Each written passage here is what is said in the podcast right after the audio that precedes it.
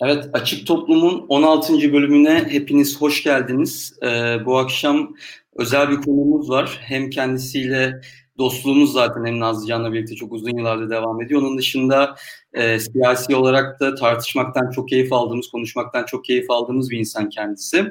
E, tabii o kendini daha iyi anlatacaktır e, bu noktada. O yüzden tanıtma fırsatı da vereceğiz. Ama bugün e, hani derler ya CHP çok önemli bir parti. 3 nokta 3 nokta derken önemli partilerden birini konuşacağız ve aslında belki de yani yayın boyunca da değineceğiz bunlara ama 31 Mart'tan itibaren ve 23 Haziran'dan itibaren CHP'nin anlamı, kapsamı ya da bu ülkenin geleceği için e, ifade ettiği anlam da başka bir şekilde doğru kaymaya başladı. Sorumluluk da çok büyüdü.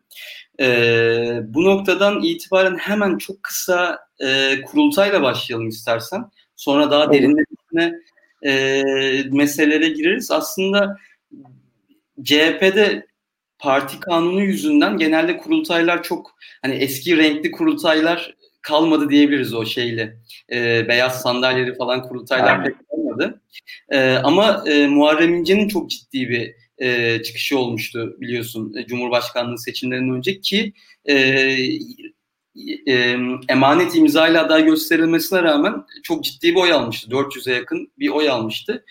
Bugün de e, bu kongrede de İlhan Cihaner aday olarak çıktı. E, kendisini Selin Sayık Böke ile e, birlikte yaptıkları girişimden de CHP'de bir değişim yaratmak için başlattıkları girişimden de tanıyoruz. Sen süreci daha yakından takip ettin. Yani neyi temsil ediyor İlhan Cihaner ve bu adaylık girişimi ve parti içi muhalefet? Ya açıkçası parti içindeki daha doğrusu yani parti seçmeninin uzun süreden beri bir hepsinin olmasa da yani çoğunluğu şu anda yani yaklaşık nereden baksam %80'i 90'ı yerel seçim zaferlerinden çok memnun. E, bu yerel seçimlerin sebebi olarak da zafer sebebi olarak da bir toplumsal uzlaşı durumunu görüyor hepsi. Ama yine de CHP'nin daha sol kanadında biraz da haklı olarak bu kadar fazla sağ partilerle birebir yan yana gelmekten rahatsız olan bir kesim var. Ama yani bu kesimin de yani Cihaner'in gelecek için biz çatısı altında birkaç yıldır sürdürdüğü sol siyaseti dönme talebi bu kurultayda adaylık şeklinde ortaya çıktı. Ama yani gelecek için biz ilk başladığında Selim Sekböke de vardı, işte başka e, milletvekilleri de vardı. Zamanla işte yanlış hatırlamıyorsam önce Orhan Sarıbal ayrıldı, sonra Selin Hoca'nın çok fazla bir şeyi kalmadı diye hatırlıyorum. Artık ortak hareket etmediklerini düşünüyorum. İlhan Cihaner ve Ali Şeker şu anda pek hareket ediyor gibi görünüyor. Şey zamanda da kurultay gününde de yeterli imzayı toplayamadıkları için adaylık söz konusu olmadı. Ama genel olarak şey de özetleyebiliriz yani sol, sol kanadın son yıllardaki sağla bu temastan rahatsız olan kesimi bunlar. E, bu noktada herhalde Muharrem İnce'nin de bu aralar arttırdığı çıkıştan ayırmak gerekiyor herhalde bu ekibi ve grubu. E, onu da belirtmek gerekiyor. Yani Muharrem İnce zaten kurultay sürecinde tam olarak nasıl bir şeyle motivasyonla yaptı bilmiyorum da şeyleri destekler mi? Ne, yani İlhan, sadece İlhan Cener de değil bu arada. Aytu Atıcı'ya da imza veya delege desteğinde bulunmadı. Eğer ki Muharrem İnce işaret etmiş olsaydı birilerinin bende muhtemelen İlhan Cener de yeterli imza sayısını bulur ve lider parti liderliği için aday olabilirdi. Ama kendisi galiba yani parti kurma gibi bir fikri olduğu için bundan uzak durdu. Bu fikirden uzak durdu muhtemelen. Bir kurultay yenilgisini daha alıp ondan sonra işte yenildi de böyle yaptı demesinler diye muhtemelen bir uzak durdu bu polemiklerden. Bu arada e, Muharrem İnce'nin partisinin gençlik kollarının başına geçeceğine dair herhalde iddiaları Kesinlikle reddediyorum. Kesinlikle. Ee, şimdi şeye geçelim Nazlıcan. Belki sen de burada devreye girmek istersin. Ee, kurultayla çok kısa değinmeden geçmek istemedik. Şimdi adım adım hikayeyi biraz aslında e, Kılıçdaroğlu'nun seçiminden bugüne 23 Haziran'a 30 e, ve 31 Mart'a getirelim adım adım. E, ben 2015'li yılları hatırlıyorum ve orada Occupy CHP diye bir e, kampanya başlatıldığını hatırlıyorum ve o dönem gerçekten çok büyük sempati beslemiştim. İlk kez partiye e, daha yakından tanımaya, belki faaliyetlerine katılmayı düşünmüştüm genç bir. Barış sen o e, üye kartını 2015'te aldın sanırım değil mi? ben evet internetten üyelik başvurusu yaptım ama gidip ıslak imza atmadığım için hala resmi üye olmadım. Ama Bana kart... direkt gelmiş abi. Niye bilmiyorum da 2014'te üye olmuştum ben de. Direkt geldi imza imza var mı? O yıllarda e, çok büyük bir şey vardı. Hatta ben 2015'teki ikinci seçimde HDP'nin de barajı geçeceğini düşünerek CHP'ye oy verdim çok e, isteyerek ciddi bir şekilde. E, daha sonra o, olaylar tabii biraz farklı gelişti. Özellikle 2017 çok büyük bir hayal kırıklığı oldu benim için e, referandum ve sonraki süreç. E, referandum gecesi daha çok ama herhalde Kılıçdaroğlu'nun bir tutarlı bir tavrı da var e, göründüğü o kadarıyla. Bu ka- bazen kazanıyor, bazen kazanmıyor. Bunlar da ayrı hikayeler ama neticede şunu soruyorum. Sen de o yıllarda madem üye olmaya karar verdiysen. Yani normalde e, gerçekten CHP'lilik diye Türkiye'nin ana muhalefet partisi olarak bir kimlik, gençlik üzerinde bir e, popüler kültürün bir parçası olan bir kimlik olmalı gibi hissediyorum ben. Ama hı hı. ben Kadıköy'de doğup büyümüş bir insan olarak ve Nazlıcan belki sen de İzmir'deki durumu anlatabilirsin yani. Ben hiçbir zaman ne kendi sorunlarımı, ne kendi pozisyonlarımı, ne beni anlayabilen insanların olduğunu hiçbir zaman oraya ait hissetmedim ve bence beni yakalamaları gerekiyordu bir noktada, bir parça noktasında. Şimdi sen de o zamanlar bayağı aktif olduğunu biliyorum. Hatta galiba yönetimle görüşmeye falan da katıldığını hatırlıyorum yanlış hatırlamıyorsam. Bu... Şeyde, ya, şimdi yalan gibi gelecek ama ben hakikaten rastlantı eseri o gün Ankara'daydım ve o hashtagleri görünce oraya gittim. Şey evet, yani açıklaması. evet, evet.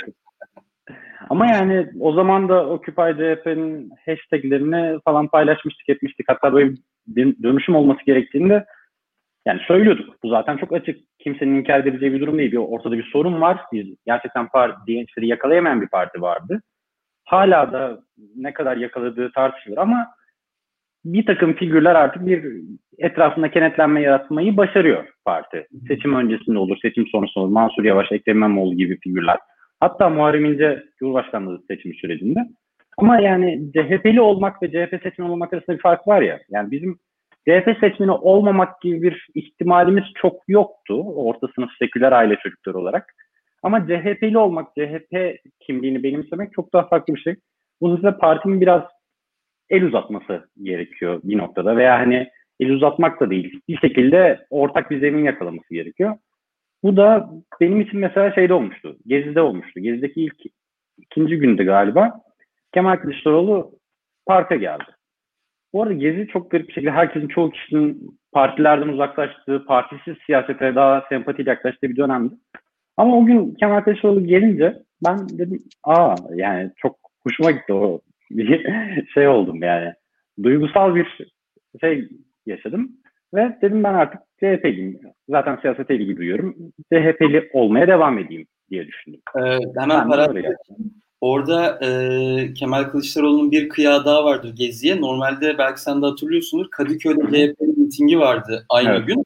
Sonra baskılar galiba aynen. Evet, değiştirip bütün kitleyi e, Gezi'ye yönlendiler ve o gün de polisin çekildiği anı çünkü artık evet, evet. gerçekten hani farklı yaşlardan çok kalabalık hani polisin müdahale edemeyeceği bir kitle artık e, Taksim'e gitmişti. Orada da bence o gezinin e, polis müdahalesinden arındırıldığı o 10-15 günlük sürecin mimarlarından biridir herhalde bu strateji diye. Ya evet yani zaten şöyle bir yani CHP bir örgüt olarak parti olarak şey geziyi başlatan değildir. Taban olarak başlatan olsa da yani partinin bir dah dahili yok şey gezinin başlama sürecinde. Ama üstüne yapmaya çalışabilirdi. Yapmadı. Bu bile gayet güzel bir süreçti ve benim için çok anlamlıydı mesela parkı ziyaret etmesi Kılıçdaroğlu'nun o gün. Nazlıcan? ya ben e, aslında söylediklerinizin çoğuna katılıyorum. Benim aslında en ilgilendiğim konulardan biri. Bütün bu seçimler olurken falan ben bir şekilde Türkiye'de değildim. O yüzden çok fazla bilmediğim ya da yaşamadığım durumlar üzerinden konuşmak istemiyorum. Ama ben şeyi merak ediyorum işte Utku'nun demiş olduğu bu CHP'li olmak ve CHP seçmeni olmak arasındaki fark benim çok net hissettiğim bir fark. Çünkü yani işte dediği gibi işte orta sınıf seküler aile çocuğu olarak CHP'ye oy vermek durumunda olduğumuz bir sosyal sosyoekonomik veya stratejik olarak. Peki. Evet yani yani yapmak durumundayız ama gerçekten C1 beni e, hiçbir şekilde yakalayamadı. Yani gerçekten benim CHP'li olmam gerekiyor dediğim hiçbir an olmadı gerçekten neredeyse. Bir tek tabii ki şeylerde falan e, işte Gezi'de tabii ki çok yükseliyoruz. Muharrem İnce'de yükselmiş bulunduk. Ekrem İmamoğlu'nda yükselmiş bulunduk ama gerçekten hani evet CHP beni temsil ediyor dediğim bir durum olmadı. Ha şöyle bir şey var bana kalırsa CHP'nin yaka, yani çok fazla insan yakalayabileceğinden daha az insanı yakalamasının sebeplerinden biri dışsal CHP, CHP'ye dışsal bir durum. Çünkü CHP çok fazla insanı kapsamaya çalışıyor. Yani Türkiye'de e, AKP karşıtı dediği zaman et, e, ve işte hani legitimate bir şekilde oy verebileceğin çok fazla parti yok. Özellikle işte insanların HDP'ye karşı duruşunda düşününce verebilecekleri neredeyse tek parti CHP olmasına rağmen bir şekilde CHP insanları kendi çatısı altında toplayamıyor. Bu CHP'nin dışından kaynaklanan bir durum ama CHP'nin kendi içinden kaynaklanan durum da sanki bana şey gibi geliyor. Ee, yani bir partide bir değişim olması gerekiyor evet ama farklı insanlar farklı tarzlarda değişim bekliyorlar ve bunların ortasının bulunmasının çok da bir e, olanağı yok gibi geliyor bana. O yüzden belli bir yol seçip o yolda e, kararlı bir şekilde ilerlemek gerekiyor diye düşünüyorum. Ben Utku'nun hangi tarafa gidilmesi gerektiğini ve onun hangi tarafı ya da hangi türde bir değişimi desteklediğini merak ediyorum biraz. Ben bu soruya ek olarak bu değişim sorusuyla birlikte şeye de bağlamanı istiyorum bunu. O e, partiye katılıp bir şeylerin bir değişimin parçası olmaya karar verdiğin dönemde gittin ve içeride ne gördün ve e, neden mesela hala o, bu süreci devam ettirmedin? E, ne oldu da başka alanlarda e, daha aktif oldun? Yani ben aslında finans sektöründe çalışan bir yeni mezun olarak çok fazla aktif siyasette dahil olma durumu yok. Ben Twitter'dan yazıyordum. Yani her zaman partiyle, parti yöneticileriyle aram iyiydi. Yani tanışıyordum, ediyordum falan da hiçbir zaman aktif olarak şeyde yer almadım. Bu biraz benim şey doğal engellerimden kaynaklanan bir durumdu yani. Bir ekonomi mezununun çok da hem şey yapıp hem de hem aktif siyaset yapıp hem de çalışabileceği bir ortam yok çok fazla. Ya kendi işini yapacaksın. Bu yüzden çoğu siyasetçi zaten baktığınızda doktor, avukat ya da diş hekimi gibi veya eczacı böyle şeyler yapabilen, kendi işini yapabilen insanların yapabildiği bir alan. Bizim gençler olarak yani yeni mezun olarak çoğumuzun zaten iş bulma olanaklarımızın çok yüksek olmadığını varsayarsak aktif siyasette bir yandan da ben partiliyim diye bas bas bağırıp bir yandan da özel sektörde çalışmak o kadar kolay bir durumda değil e, Nazcan'ın sorusuna ilgili nasıl bir değişim olması gerektiğiyle ilgili. CHP'de nasıl bir değişim olması gerektiğini Çok büyük bir soru ama yani e, e, az çok fikrimi merak ediyorum. Beni çoğu arkadaşım yani çoğu, çok yakın arkadaşlarımın çoğunun eleştirdiği konulardan bir tane. Çok çoğuyla ters düştük, bazılarıyla küstük, bazılarıyla ha, siyaset konuşmamaya karar verme noktasına geldik. Ama yani ben partinin yerel seçimlerdeki stratejisinin makul buluyorum. Ve genel seçimlerde de buna benzer bir demokrasi ittifakı olur, başka bir adı olur. Herkesi meclise sokup öncelikle meclis çoğunluğunu garanti altına almak ve sonrasında ikinci tura bunun desteğiyle çok daha güçlü bir şekilde gitmenin gerekli olduğunu düşünüyorum. Benim şeyim bu. Sana attığım bir PowerPoint vardı şey sorusu üzerinden. Ona ona geleceğim şimdi. Ondan önce şey, şey şeyi sormak istiyorum aslında. O stratejiye e, gelmeden önce 2000 e, şimdi 2017 referandumu gerçekten kıl payıyla e, kaybedildi e, muhalefet açısından ve gerçekten e, ondan sonraki süreç hep o referandum e, birliği, referandumla kurulan ilişkiler, referandumla kurulan diyalogların üzerine inşa edildi. Şimdi birazdan Utku'nun da bununla ilgili yaptığı çalışmayla ilgili bir takım veriler göstereceğiz. Bu 2017 referandumu ile 2019 seçimle ilgili. Ama ben şunu merak ediyorum, Nazlıcan da bunu cevap verebilir. 2017 referandumu, 2018 Cumhurbaşkanlığı seçimi ve 2019'daki yerel seçim. Bu üçünü karşılaştırdığınızda sizce Muharrem İnce'nin aday gösterilmesi bu iki e, 2017 ve 2019'daki daha e, orta yolcu adayların aday gösterilmesi arasında bir istisna mıydı, bir fark mıydı, bir farklı bir strateji miydi, başka bir şey mi denendi? Yoksa siz biraz daha lineer mi görüyorsunuz bu süreci? Yani adım adım e, aynı tarzda bir aynı mantıkta bir birlik kurma yolundaki adımlar olarak mı görüyorsunuz? Ben mi cevap vereyim Nazan cevap vermek Sen başla istersen ben. Okay. Yani şöyle diyeyim, ben Muharrem'in bu arada çok fazla radikal bir seçim kampanyası yürüttüğünü düşünmüyorum. İlk başta gitti, e, Recep Tayyip Erdoğan'ı ziyaret etti ve işte ne bileyim yani Ekrem İmamoğlu yapsa insanların çok daha sert tepki vereceği şeyler yaptı. Ulusalcı kimliğiyle gidip ilk olarak ziyaret ettik kişilerden birinin Selahattin Demirtaş olması mesela çok değerli bir durumdu. Çünkü bu benim gözümde CHP ile HDP'yi organik olarak yani CHP ve HDP seçmenini organik olarak yakınlaştıran hoş bir jestti. Yani çünkü genelde HDP tarafından bir adım atılır ve ama maalesef bir stigması olduğu için partinin CHP'liler buna işte nötr yaklaşırlar, bir şey yaparlar. Hani mecliste ortak oy verdikleri durumlar olur ama yan yana görmezler bu partiler. Muharrem İnce'nin orada bir adım atarak Selahattin Demirtaş'ı ziyaret etmesi ki maalesef kendisi Selahattin Demirtaş Muharrem İnce'yi ziyaret edemeyeceği için bunu Muharrem İnce yapmak durumunda kaldı. Ee, güzel bir adımdı ve bence de İstanbul seçimlerine de etki eden Kürtlerin, Kürt seçmenin çok daha rahat oy verebilmesini, gönül rahatlığıyla oy verebilmesine adım atan şeylerden biriydi. Ama bir yandan da hayal kırıklığı yaratması sebebiyle figür olarak bugün aynı sempatiyi toplayabilir mi bilmiyorum. Ama parti olarak sempati toplamasına sebep oldu gerçekten.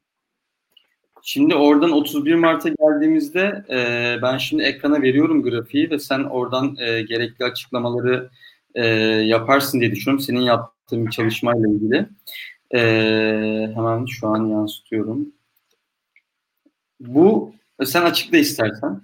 Bu aslında şey sorusuna benim neden daha orta yolcum denir artık. O stratejiyi benimsediğime e, bir örnek olarak çıkartmak istedim. Herhangi birini aday olarak çıkarsak Ekrem İmamoğlu ile aynı oyu alır mı sorusu cevabı olarak. Şimdi iki tane örnek geldi aklıma benim ilk gerçekten. Orada gelen bir eleştiri hemen açıklayalım. Orada bir kısım insanların yani bir tarafın iddiasına göre Ekrem İmamoğlu'nun bir başarısı yoktu şahsi olarak. Zaten işte ekonomi kötüye gittiği için ve ülke için muhalefetin yükseliş sebebiyle e, kim aday gösterilse aynı oranda oy alacaktı gibi eleştiriler. Evet. E, bunun üzerine seni dinliyoruz şimdi. Şöyle yani sol seçmenin gerçekten hem ideolojik hem de sempati açısından ortak yaklaştığı Tunç Soyer ve Alper Taş örnekleri var önümde. İkisi de muhteşem insanlar bence. Gerçekten gerek Tunç Soyer olsun gerek Alper Taş olsun. Çok sevdiğim siyasetçiler. Ama baktığımızda Tunç Soyer seçim öncesi MHP'lilerle yaşadığı bir polemik söz konusuydu babası sebebiyle. Bence çok daha fazla oy alması gereken bir insanken eksi 11, yüzde eksi 11 bir fark oldu referandum hayır oranlarıyla. Aynı şekilde Alper Taş Beyoğlu'nda yüzde altı gibi fark yaşadı. Ekrem İmamoğlu'da bu rakam yüzde ikiye düştü. Mansur Yavaş'ta da referandum oyuyla aynı oyu aldı. Benim sesim kötü mü? Ses berbat gibi yorum aldım. Yok yok sıkıntı yok hayır. Sıkıntı. Yani neyse. ee, baktığımızda yani Mansur Yavaş evet Ankara'da çok kapsayıcı bir adaydı çünkü Ankara'da ona negatif gelebilecek bir Kürt seçmen yoğunluğu da çok fazla olmadığı için sıkıntı olmadı. Ekrem İmamoğlu'nun bir hem bazı partisindeki sol kesimin bir şeyi vardı ama yani toplumu herhangi bir antipati yaratmamış belli ki çeşitli farklı ideolojik kanatlar altında.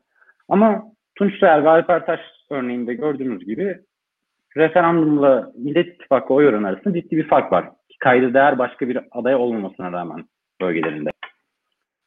Bu sebeple ben orta yolcu dediğimiz adayların orta yolcu mu denir artık daha kapsayıcı adayların başarı şansının daha yüksek olduğunu düşünüyorum. Ama öte yandan İzmir gibi kesinlikle kazanacağımız yerlerde veya Kadıköy, Beyoğlu, Şişli gibi yerlerde partinin progresif aday göstermesinin artık bir zorunluluk olduğunu düşünüyorum ki çünkü madem bir yerde bütün seçmen mutlu edilmek isteniyor bu partinin de gerçekten artık bir mutlu edilmesi gereken seçmen tabanı da var. Bu e, Tunç Soyer'i progresif aday olarak görüyorsun değil mi bu? Evet. Evet. Şimdi diğer slayta geçiyorum izninle. analiz. Bu da bizim bu sene politik ekonomi dersinde yap, yazdığımız bir paper'dan bir grafik. Ee, yerel seçimlerdeki seçime katılım oranları değişiminin işte grafiği.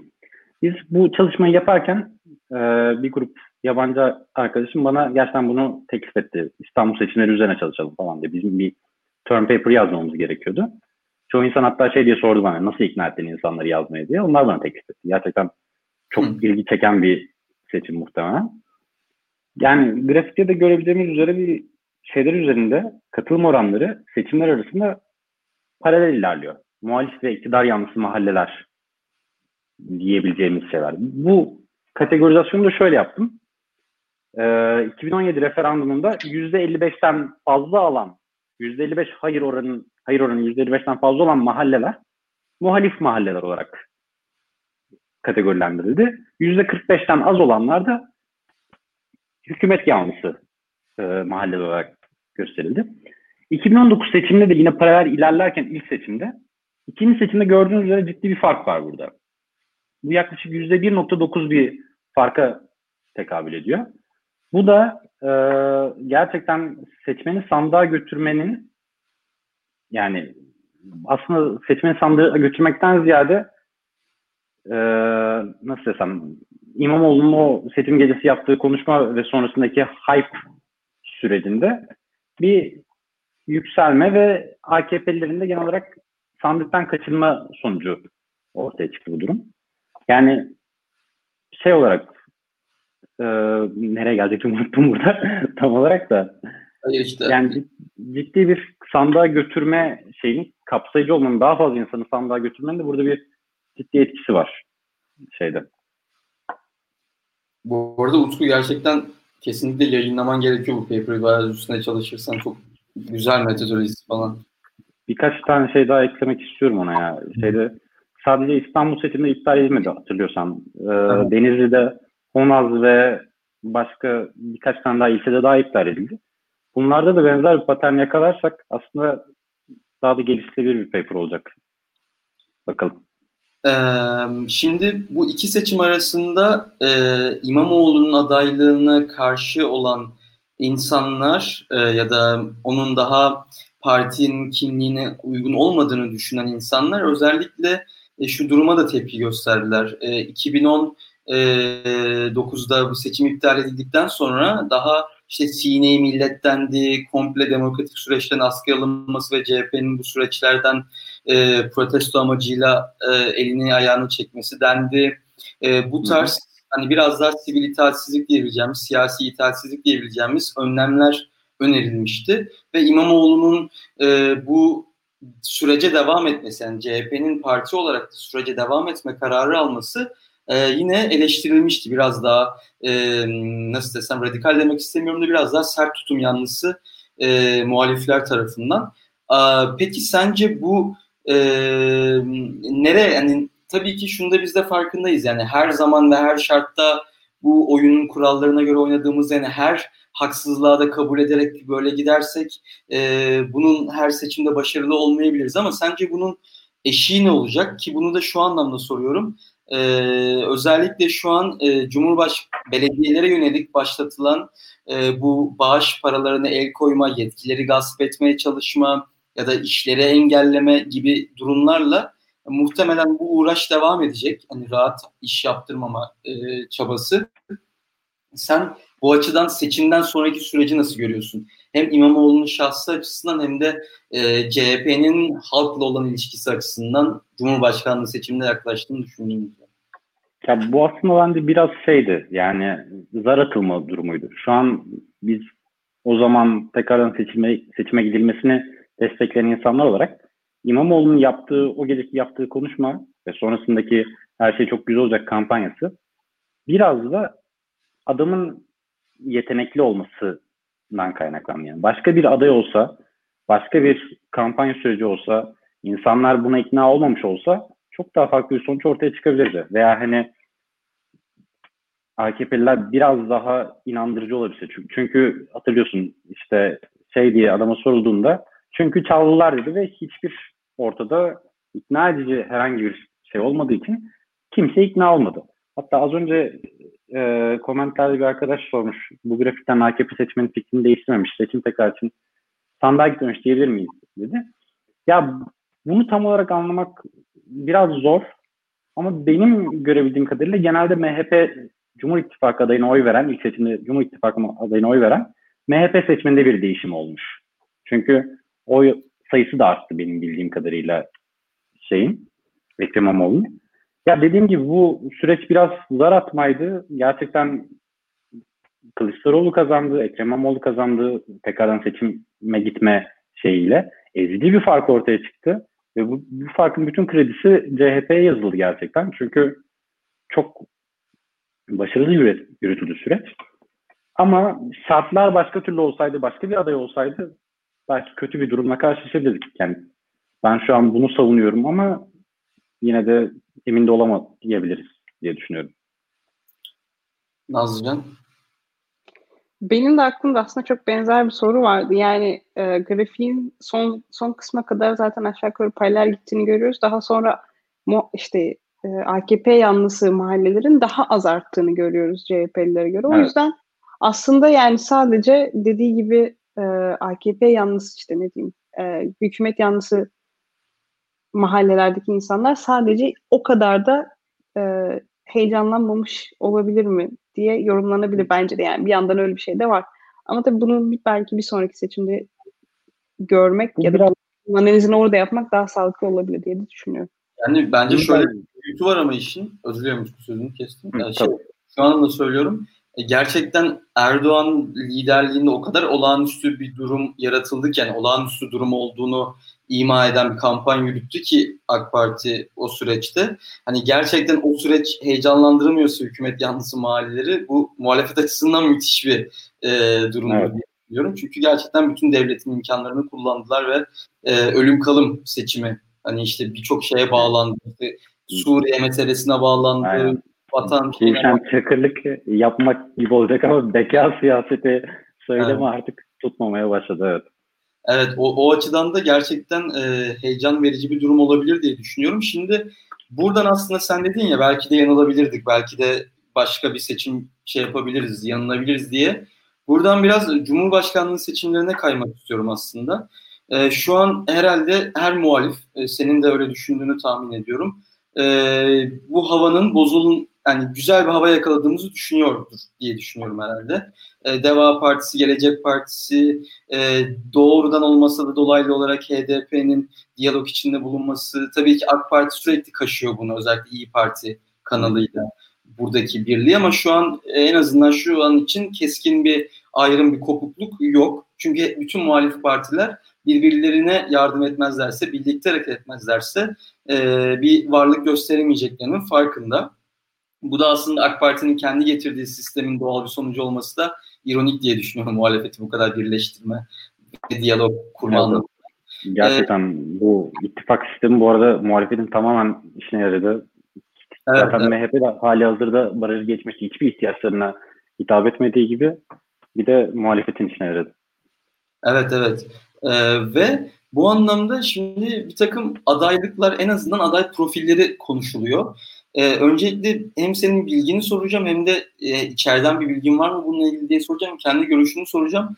Kılı, e, Kılıçdaroğlu gerçekten Gül'ü düşündü mü aday olarak, ortak aday olarak e, inceden önce işte tepkiler yüzünden caydığı falan söyleniyordu. Akşener'le birlikte Gül'ü göstermek istediği ve e, bir takım iddialar da yine işte özellikle Gül'ün Deva Partisi'ne katılmaması, e, hala böyle bir parti kimliğine bürünmemesi onun da tekrar konuşulacağına dair işaret olarak e, gösteriliyor. İşte Akşener'in adı geçiyor, Babacan'ın adı geçiyor ama İmamoğlu'nun tabii zaten doğal bir aday konumuna geldi. İmamoğlu Yavaş, Mansur Yavaş da demin yine Pelikan grubu, ekibi kurcalıyor, kaşıyor sürekli.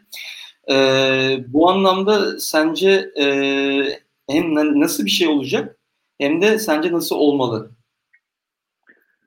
Ya zamanda Kılıçdaroğlu ve yani Abdullah Gül'ün adaylığı üzerine isteyen bir kesim vardı. Zaten bu çok açık adam durduk yere ben aday olmayacağım diye çıkmazdı. Ama hani orada biraz e, Akşener'in duruşu sonrasında parti içi formül arandı ve muhtemelen Muharrem İnce'ye gidildi diye düşünüyorum.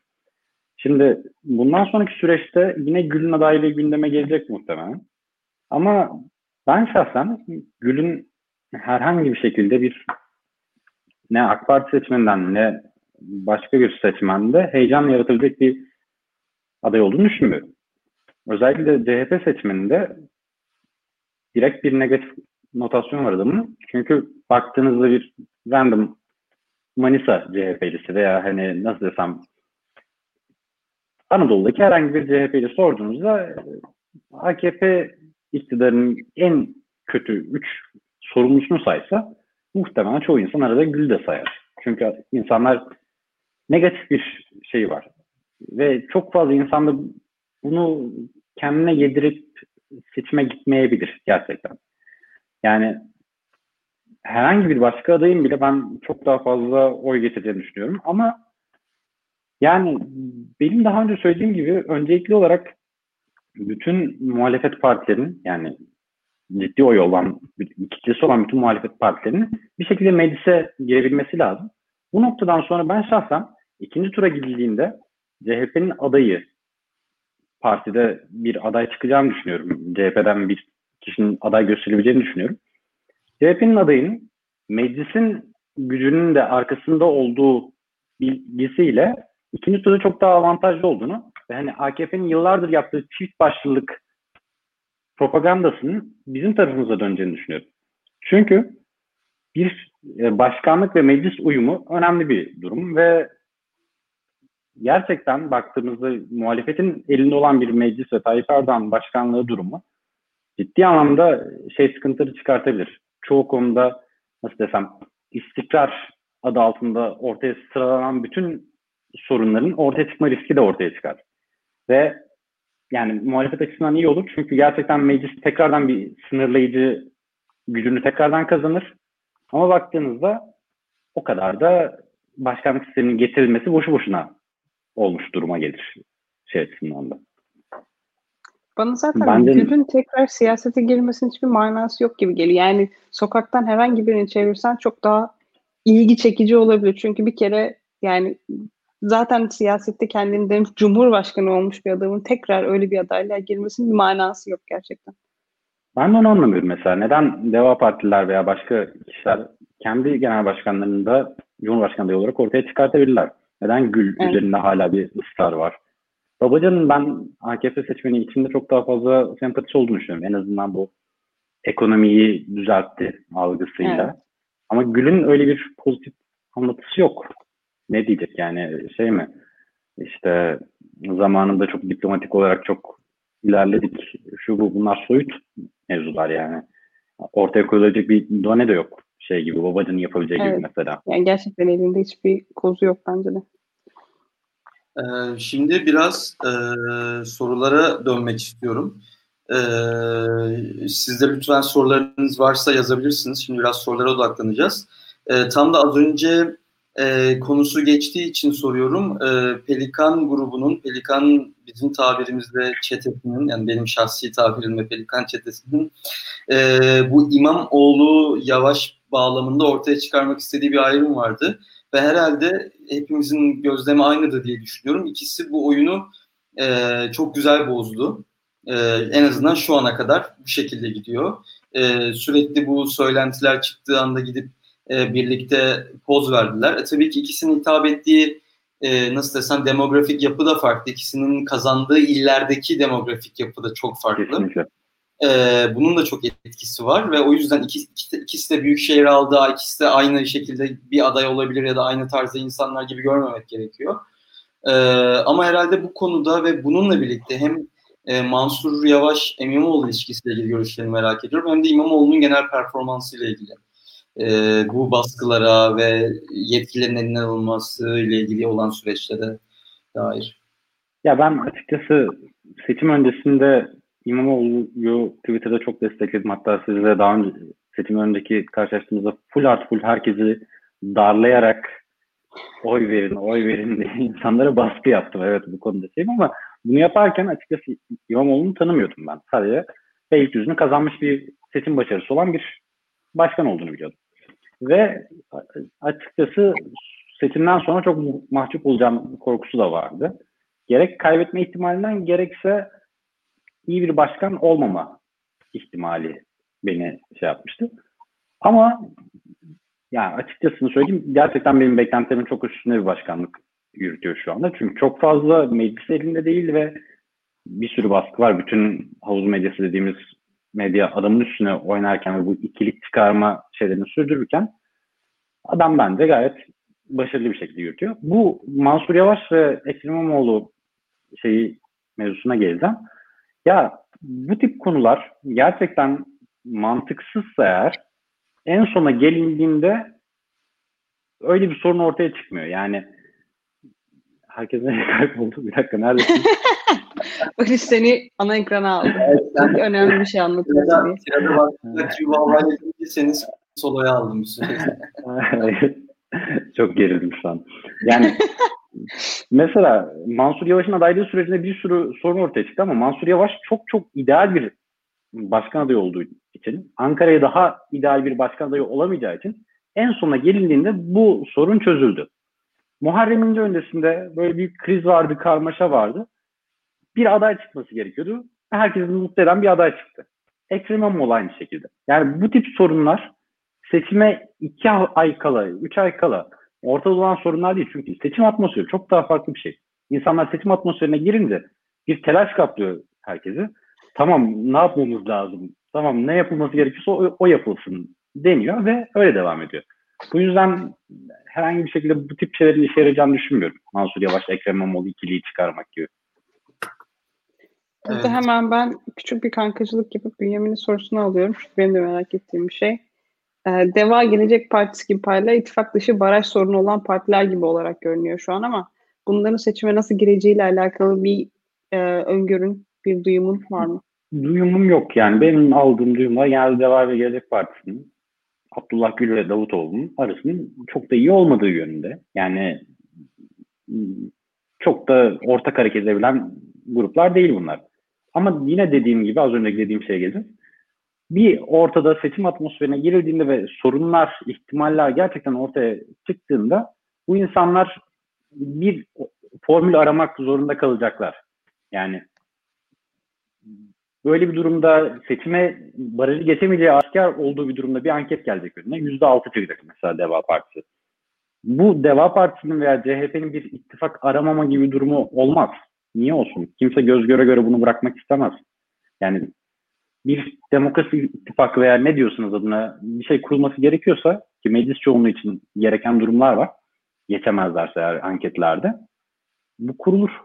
Bundan kaçınabileceğini düşünmüyorum ben. Peki bu işte her iki partinin de seçimde ilk %10 barajını geçebileceğini düşünüyor musun? Ya da işte deva ve geleceği ayrı ayrı istersen söyleyebilirsin. Eğer şey Gelecek Partisi'ni düşünmüyorum. Yani herkes çok şeyler e, işte Doğu Anadolu'da özellikle muhafazakar Kürtlerde çok fazla desteğinin olduğunu söylüyor da yani bu destek yüzde iki mi olur, üç mü olur bilmiyorum ki. Ama Deva Partisi yine daha yüksek oy alacağını belli.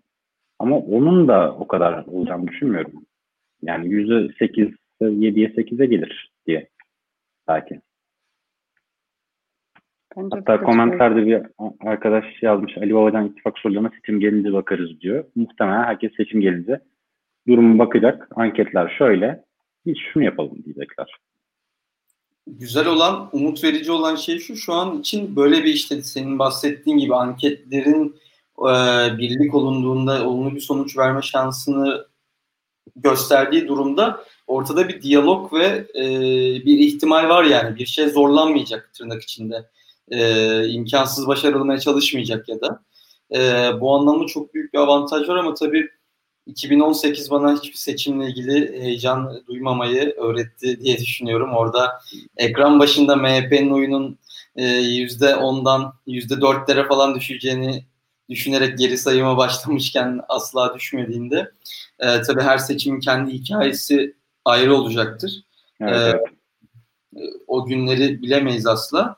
Bir çok küçük bir mevzu ama herhalde bu e, bir soru gelmiş E şimdi bildiğiniz üzere e, baskın seçim olmasa bile 2013'te, 2023'te yapılacak olan rutin Cumhurbaşkanlığı seçiminde Mansur Yavaş ve e, Ekrem İmamoğlu görevde olmuş oluyor e, bu sırada. Ve e, özellikle ikisinden biri istifa ettiği takdirde aday olmak için e, meclis çoğunluğu, belediye meclis çoğunluğu AK Parti'de olduğu için AK Parti kendi başkanını e, atayabilecek İstanbul Büyükşehir Belediye Başkanı olarak ve e, bu süreçte muhtemelen kampanya sürecini istifa ettiği için İstanbul'da ya da Ankara'da ki bence ya da bizim gönlüm, benim en gönlümden geçen İstanbul'daki adayın İstanbul'daki başkanın istifa edip aday olması yönünde e, bir farklı bir durum olacak. Çok spekülatif tabii ki bu şu an konuştuğumuz şey ama bu da ilginç bir gösterge olabilir. Bilmiyorum. Bir yanda seçim, Cumhurbaşkanlığı seçilme riskini, kazanma riskini alıp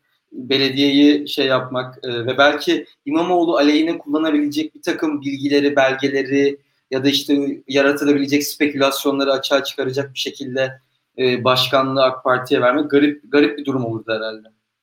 Ya ben açıkçası Ekrem İmamoğlu'nun veya Mansur Yavaş'ın istifa edip Cumhurbaşkanı olması gerektiğini düşünmüyorum. Gerektiğini değil, yapmaması gerektiğini düşünüyorum. Çünkü geçmişte yanlış hatırlamıyorsam SHP zamanında Murat Karayalçın 90'larda Ankara Belediye Başkanı iken istifa edip Dışişleri Bakanı oluyor. Ve bu gerçekten halk tarafından tepkiyle karşılanıyor. Yani şeyden bahsetmiyorum bu arada. Ben de Ekrem İmamoğlu normal şartlar altında girse kazanır seçimi. Ama halk da biz seni başkan olarak seçtik sen ne yapıyorsun gibi bir şey çıkabilir. İkincisi seçim kaybedilebilir. Belediye de kaybedilebilir. Böyle bir şey gerek yok. Üçüncüsü ben inanıyorum ki parti içinden henüz bir ortada konuşulan yok da o zamana kadar bir ikinci plan çıkar. Bir aday öne çıkar. Konuşulmaya başlanır. Yani ne zaman olacağını bilmediğimiz bir seçim bu. Yarın da olabilir. Yarın olmaz da hani seneye de olabilir. Ondan sonraki sene de olabilir. 2023'te de olabilir. O zamana kadar da artık muhalefetin bunu bir zemin hazırlayabileceğini düşünüyorum. Ve mutlaka CHP'li bir aday olması gerektiğini düşünüyorum. Ki diğer türlü çok daha hani nasıl desem üzücü bir durum olur. Seçim kaybetmek kadar kadar değil ama hani evet. seçim kaybetmenin yarısı kadar en azından kötü bir aday durum olur. CHP'li bir aday gösterememiş olmak. Yani ben şahsen seçimle ilgili konuşmaya aslında çok hoşuma gitmiyor çünkü şu anlamda gitmiyor. Ben AK Parti hani kazanamayacağı seçime girmek girmez demiyorum da e, bu şartlar altında devam ederse seçim sistemi tartışmalarının çok ciddi şekilde artacağını düşünüyorum ve e, hem AK Parti hem de MHP yarayan daha daraltılmış bölgeli e, yöntemlerin devreye düşünüyorum. Bence bütün muhalefet unsurları bu iş bu noktaya geldiğinde AK Parti bu hamleyi denediğinde ne yapması gerektiğini şimdiden çok ciddi şekilde bütün stratejisini planlamalılar diye düşünüyorum. Çünkü e, bence işin gittiği nokta seçim sistemi tartışmaları e, diye düşünüyorum. E, ve iki tane soru var. Bir tanesi e, ince meselesine değindik ama istersen bir, bir şeyler daha söyle. İnce benim şahsi fikrime göre ismini, varlığını, ağırlığını kullanarak tekrar parti içinde söz sahibi olmaya çalışan konumunu perçinlemeye çalışarak bir e, sesini çıkarmaya çalışıyor yani. Çok ciddi bir hamle yapacağını düşünmüyorum e, şu şartlar altında çok ciddi e, ilgi ve bir şey göreceğini zaten düşünmüyorum. E, kaynak bulabileceğini düşünmüyorum, teşkilatlanabileceğini düşünmüyorum. Ciddi e, yani geleceği inşa edecek bir vizyonla ortaya çıkabileceğini düşünmüyorum. O yüzden biraz daha bireysel bakıyorum yaptığı çıkışa.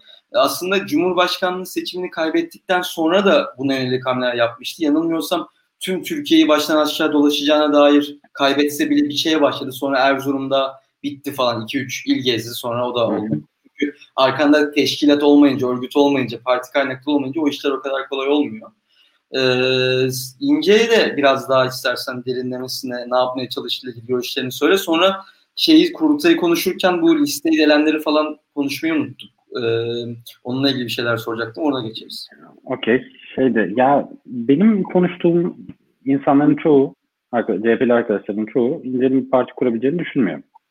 Yani olayın biraz kişisel durum var gerçekten hakikaten adam kendisine kişisel olarak dışlanmak tam dolayı böyle bir harekete kalkıştığını tweetlerinde falan da belirtiyor. Yani Muharrem İnce benim yani duygusu olarak sevdiğim bir adamdı. Gerçekten çünkü adam bakıyoruz 90'lardaki fotoğraflarına CHP bayrağı sarılmış. Gerçek bir partili. Ve şu güne kadar hani Cumhurbaşkanı seçimine kadar çoğu noktada adamın gerçekten partiyi zor durumda bırakmamak için geri adım attığını biliyorum. Ama bugün baktığımızda kurultay döneminde imza krizi durumunda yanında olan insanlar bile şey Gaye Usta mı? Kimdi ya? Bir, yanında hani imza çağrı komitesinin başındaki bir milletvekili bile negatif yönde tweet atmış. Yani o zaman yanında olan insanlar bile hatta bugün o zamanki ekibinde olan belediye başkanlarının bile böyle bir durumda ben İnce'nin yanında olmaya o kadar gönüllü olacağını düşünmüyorum. Çünkü kurulmuş bir düzen var, yerel seçim kazanıldı ve hani İnce'nin e, kendisine dışlanmış hissetmesi dışında bir sebebi de yok bu durum. Nedir yani? Şey mi? Yerel seçimde beraber çalıştığı adayları mı beğenmiyor? Şey olarak şu güne kadar yapmadığı bir eleştiri dışlanınca mı şey yapıldı? Bilmiyorum. Ama yani bir yandan partinin de çok fazla şeyi var bu konuda. Suç da var bir yandan. O dışlanma dediğimiz durumun da oluşmaması gerekiyordu. Yani adam partiye emek vermiş. Cumhurbaşkanı adayısın. Kendisini dışlanmış hissettirmemen gerekiyordu. Çünkü gerçekten çok fazla insan peşinde topladı şey zamanında. E, adaylık sürecinde. Gerçekten bir yıkılmış bir seçmen kitlesini ayağa kaldırdı. İki tarafında suçu var ama muhtemelen e, Muharrem İnce parti kurmak isterse ve gerçekten seçime rakip olarak katılırsa başkanlıktan bahsetmiyorum bu arada meclis mevzusunda insanların çok daha büyük tepkisini toplar ve parti tabanında bir teveccüh bulacağını düşünmüyorum. Ben de aynı Soru geldi. Bu arada bunu.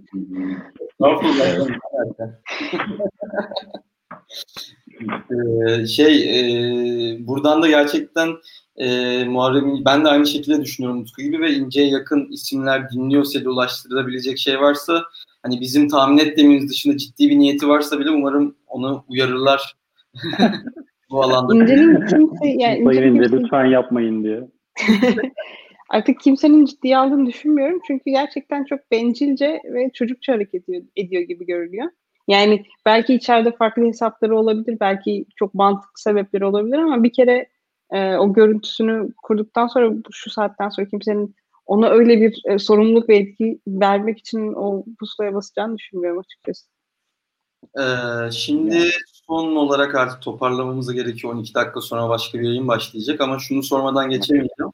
Artık benim gerçekten hani küçüklüğümden beri haber izlediğimde e, haberleri baktığımda ettiğimde e, yüzünü görmekten sıkıldığım bir takım siyasetçiler var. İşte Gürsel Tekin bunlardan bir tanesi, Tunca Özkan bunlardan bir tanesi. Artık hani bana göre hiç orijinal bir şey söylemeyen işte tam bir boomer siyasetçiler dediğim ve bu isimler ikisi e, ikisi başta olmak üzere 2-3 tane eski Kılıçdaroğlu'yla birlikte yürüyen siyasetçi MYK dışı kaldı. MKYK dışı kaldı kurultayda.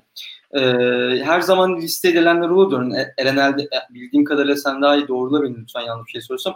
Eren Erdem'in falan kendi kitlesi olan bir insan. Sürekli bu derme durumlarında belli bir destek kazanabiliyor. Ama Selin Sayıkböke de sanırım ilk başta listede yoktu ve derdi Yok, diye. listede vardı. Bu Var mı? Seçimde. Vardı. Ha. Yani delemeyenler yana delemeyenler listede olup kazanamayanlar oldu. Hı hı. Tuncay Özkan, Aykut Erdoğdu gibi ama bunun da sebebi işte Canan Kaptancıoğlu'yla Tuncay Özkan'ın e, karşı karşıya gelmesi diyelim. Ve hani da, şu, bu seçimde normalde bu arada şöyle olur. Hani geçen kurultayda 60 kişilik bir PM listesi var. 60 mı 52 mi? Tam kota dışı olanlar sana. Gerçekten bir anahtar liste vardı. Bu genel başkanın oy vermesini istediğiniz insanlar bunlara oy verin diye delegelere dağıtılıyordu. Bu seçimde 80 kişilik bir liste hazırlandı ve bunların arasından 60 tanesini seçin bunlara oy verin gibisinden bir şey yapıldı. Ve bu gerçekten insanları e, çizmek diye bir tabir vardır kurultaylarda. Gelir liste çizersin, kendi istediğini yazarsın, kendi istediğin kişi eklersin. Bu 80 kişilik liste, liste insanlara rahat rahat 20 kişiyi çizebilme imkanı verdi. İnsanlar bol bol çizdiler ya. O yüzden çok fazla insanların örgütün bir kısmının gıcık olduğu insanlar da denilebilir artık veya hani bir şekilde ters düşmüş insanlar. O yüzden bol bol çizildi. Şeyde. Nazlıcan var mı sormak istediğin bir şey? Hmm, yok açıkçası. Ben parti, parti kurultayı bu tarz şeyler çok uzak olduğum için en fazla CHP neden beni kapsayamıyor tarzında e, eleştirilerle gelebiliyorum. Son kez o zaman e, madem e, bu kadar şey konuştuk, son kez biraz daha yine gençlik ve CHP'nin geleceği tartışmasıyla bitirelim. Onunla ilgili görüşlerinle bitirelim. Şu an seni böyle danışman olarak partiye alsalar daha üst bir mevzulara e, neleri değiştirirdin ve sence bu bahsettiğimiz daha muhalefetin birleştiği düzen e, daha genç insanların bu kimliğine işlemesi anlamında CHP'lik olabilir ama belki muhalif kimliği de kapsayacak şekilde bir e, gelişmesi anlamında bir değişim başlatacak mı? Bize bilhassa örgütler olarak falan filan. Yoksa bu biraz daha farklı parti işlemliklerle ilgili bir şey mi olacak? Bence yapılması gereken şey e, tamamen yani Daktilo'nun yayın politikasına ne kadar uyar bilmiyorum ama bolca yani daha sosyal demokrat, daha gerçekten gelir eşitsizliği üzerine e, yoğunlaşan bir ekonomi politikası ortaya koyulmalı. Çünkü gerçekten bir sorun var ortada. Genç işsizliği ve gelir eşitsizliği olarak tanımlayabileceğimiz. Yani yeni mezun bir öğrencinin bu kadar güvencesiz olduğu dönem çok azdır diye düşünüyorum ve bunların gerçek sorunlarına, gençlerin gerçek sorunlarına temas etmeyen bir ekonomi programının işte nedir? Ee, hukuk devleti olmazsa yabancı yatırımcı gelmez gibi dolaylı ve nasıl desem çok gereksiz orta yolcu söylemlerin parti programında yer bulmaması gerektiğini düşünüyorum. Gerçekten daha sol, daha işte zenginleri vergilendirip fakirlere dağıtma üzerine özetleyebileceğimiz yeniden dağıtım politikanın ortaya koyulması lazım.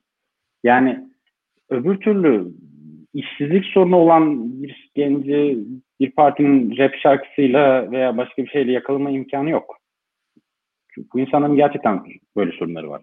Ve hani Kılıçdaroğlu'nun da e, şeyden önce e, kurultaydan önce Cumhuriyet'e yazdığı bir yazıda ben bu şeyi gördüm bu arada. Hani gerçek bir devletçilik vurgusu söz konusu. Ama hani bu bir şekilde parti örgütleri de eğitilmeden bu konuda gereken şeyler verilmeden ve gerçekten en önemli söylem bu olmadan insanları buna ikna edemezsin. Çünkü tali kalmış söylem olur bu.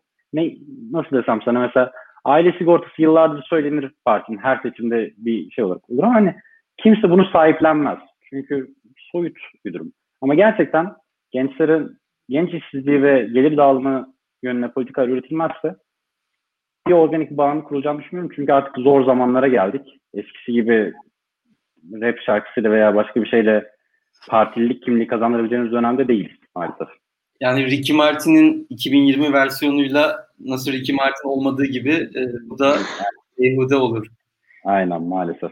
Ee, Şöyle küçük bir şey geldi aklıma. Ee, Utku'nun dediği üzerinden. Habitat'ın 2018'de bir araştırması var. Gençlerin %77'si e, asgari ücretin altında ücret alıyor ve bu bu, bu parayla yaşam yaşamını sürdürmeye çalışıyor. Ve %44'ü de yanlış hatırlamıyorsam e, iş bulabilmek için ya da işte para kazanabilmek için bir tanıdığının olması gerektiğini düşünüyor. Bence CHP'nin özellikle genç genç oylarını kapması için ge- konuşması gereken şeylerden biri neden gençlerin yurt dışına gitmeye çalıştığı, neden bu insanların okumasını, üniversite mezunu olmasına rağmen para kazanamadığı, yani neden hayat şartlarının e, bir önceki nesle göre veya iki önceki nesle göre korkunç düzeyde olduğu çok bariz şeyler ve gerçekten söylenmesi gereken şeyler diye düşünüyorum. Okay. Var mı? Selam, selam yollayabilir miyim? Sadece aile yalnız. ee, Sayın Diyavoğlu arkadaşımın zamanında bize yollamadığı selamı Güler Yüzlü Cis Kemalizm grubuna buradan selam yolluyorum ve Empty e, YouTube kanalına da buradan selamlarımı, sevgilerimi yolluyorum. Herkese teşekkürler. ben de bu herhalde bizim de en çok izlenen yayınımız oldu diye düşünüyorum. Çok teşekkürler katıldığın Abi. için. Keyif aldım. E, lütfen siz ekran başından ayrılmayın. 5 dakika sonra Doğan Gülpınar ve İlkan Dalkuç'la e, yeni bir program başlayacak. E, ona geçin lütfen. 134 kişi de geçsin lütfen. Şu an canlı yayını izleyen. E, ben de çok küçük bir şey sonra sana vereceğim. Bugün bir de şeyi de gördük. Yayın sırasında biraz takip etmeye çalıştım. E, İstanbul Sözleşmesi'ni e, sahip çıkmak için savunmak için yapılan eylemlerde çok ciddi bir polis şiddeti olduğunu da gördük. E, sosyal medyada gördüğüm kadarıyla. E, çok siniri bozucu görüntüler de gözüme çarptı. E, onu da buradan kınayalım ve e, lanetleyelim en hafif kibar tabirle. Evet, ee, tam ben de aynısını söyleyecektim. Burada e, arkadaşlardan biri yazmış aile kavramını yok ediyor diye. E, burada söylememiz gerekeni söyle, söyleyelim. İstanbul Sözleşmesi yaşatır. E, bugün Kadıköy'de, farklı şehir, diğer şehirlerde olan e, bütün eylemlere katılan herkese en içten sevgilerimizi, saygılarımızı gönderiyoruz. İstanbul Sözleşmesi kesinlikle vazgeçemeyeceğimiz sözleşmelerden biri. Kadını koruyan sözleşmelerden biri. E, ileriye gitmemiz gerekirken e, saçma sapan aile kavramı falan filan gibi uydurma sebeplerle bundan vazgeçmeye çalış. Aile kavramı saçma sapan değil, uydurdukları neyse e, böyle şeylere e, provokasyonlara yer vermiyorum. Niye güldürüyorsunuz şeyler? yok yok canım. Saçma sapan aile kavramı diyerek böyle Sovyet subayı gibi. Ne ailesi canım şeklinde. Allahsızlığı yayma kürsüsü başkanı şey gibi. Annemler de izliyor. Çok kötü oldu. Selam olsun. selamlar, sevgiler diyelim. Her şeye rağmen lütfen sevin kızınızı. o zaman veda edelim. Utku seni en kısa zamanda tekrar ağırlamak istiyoruz. Kendine çok iyi bak. Bu müthiş e, araştırma yönteminde umarım güzel bir paper'a dönüştürürsün. evet, Biz konuşacağız şeyden sonra. Gözlerim parladı yani böyle şey metodu. umarım. Çok sevinirim. Tamam. İyi akşamlar. İyi akşamlar. İyi akşamlar. Herkese hoşçakalın.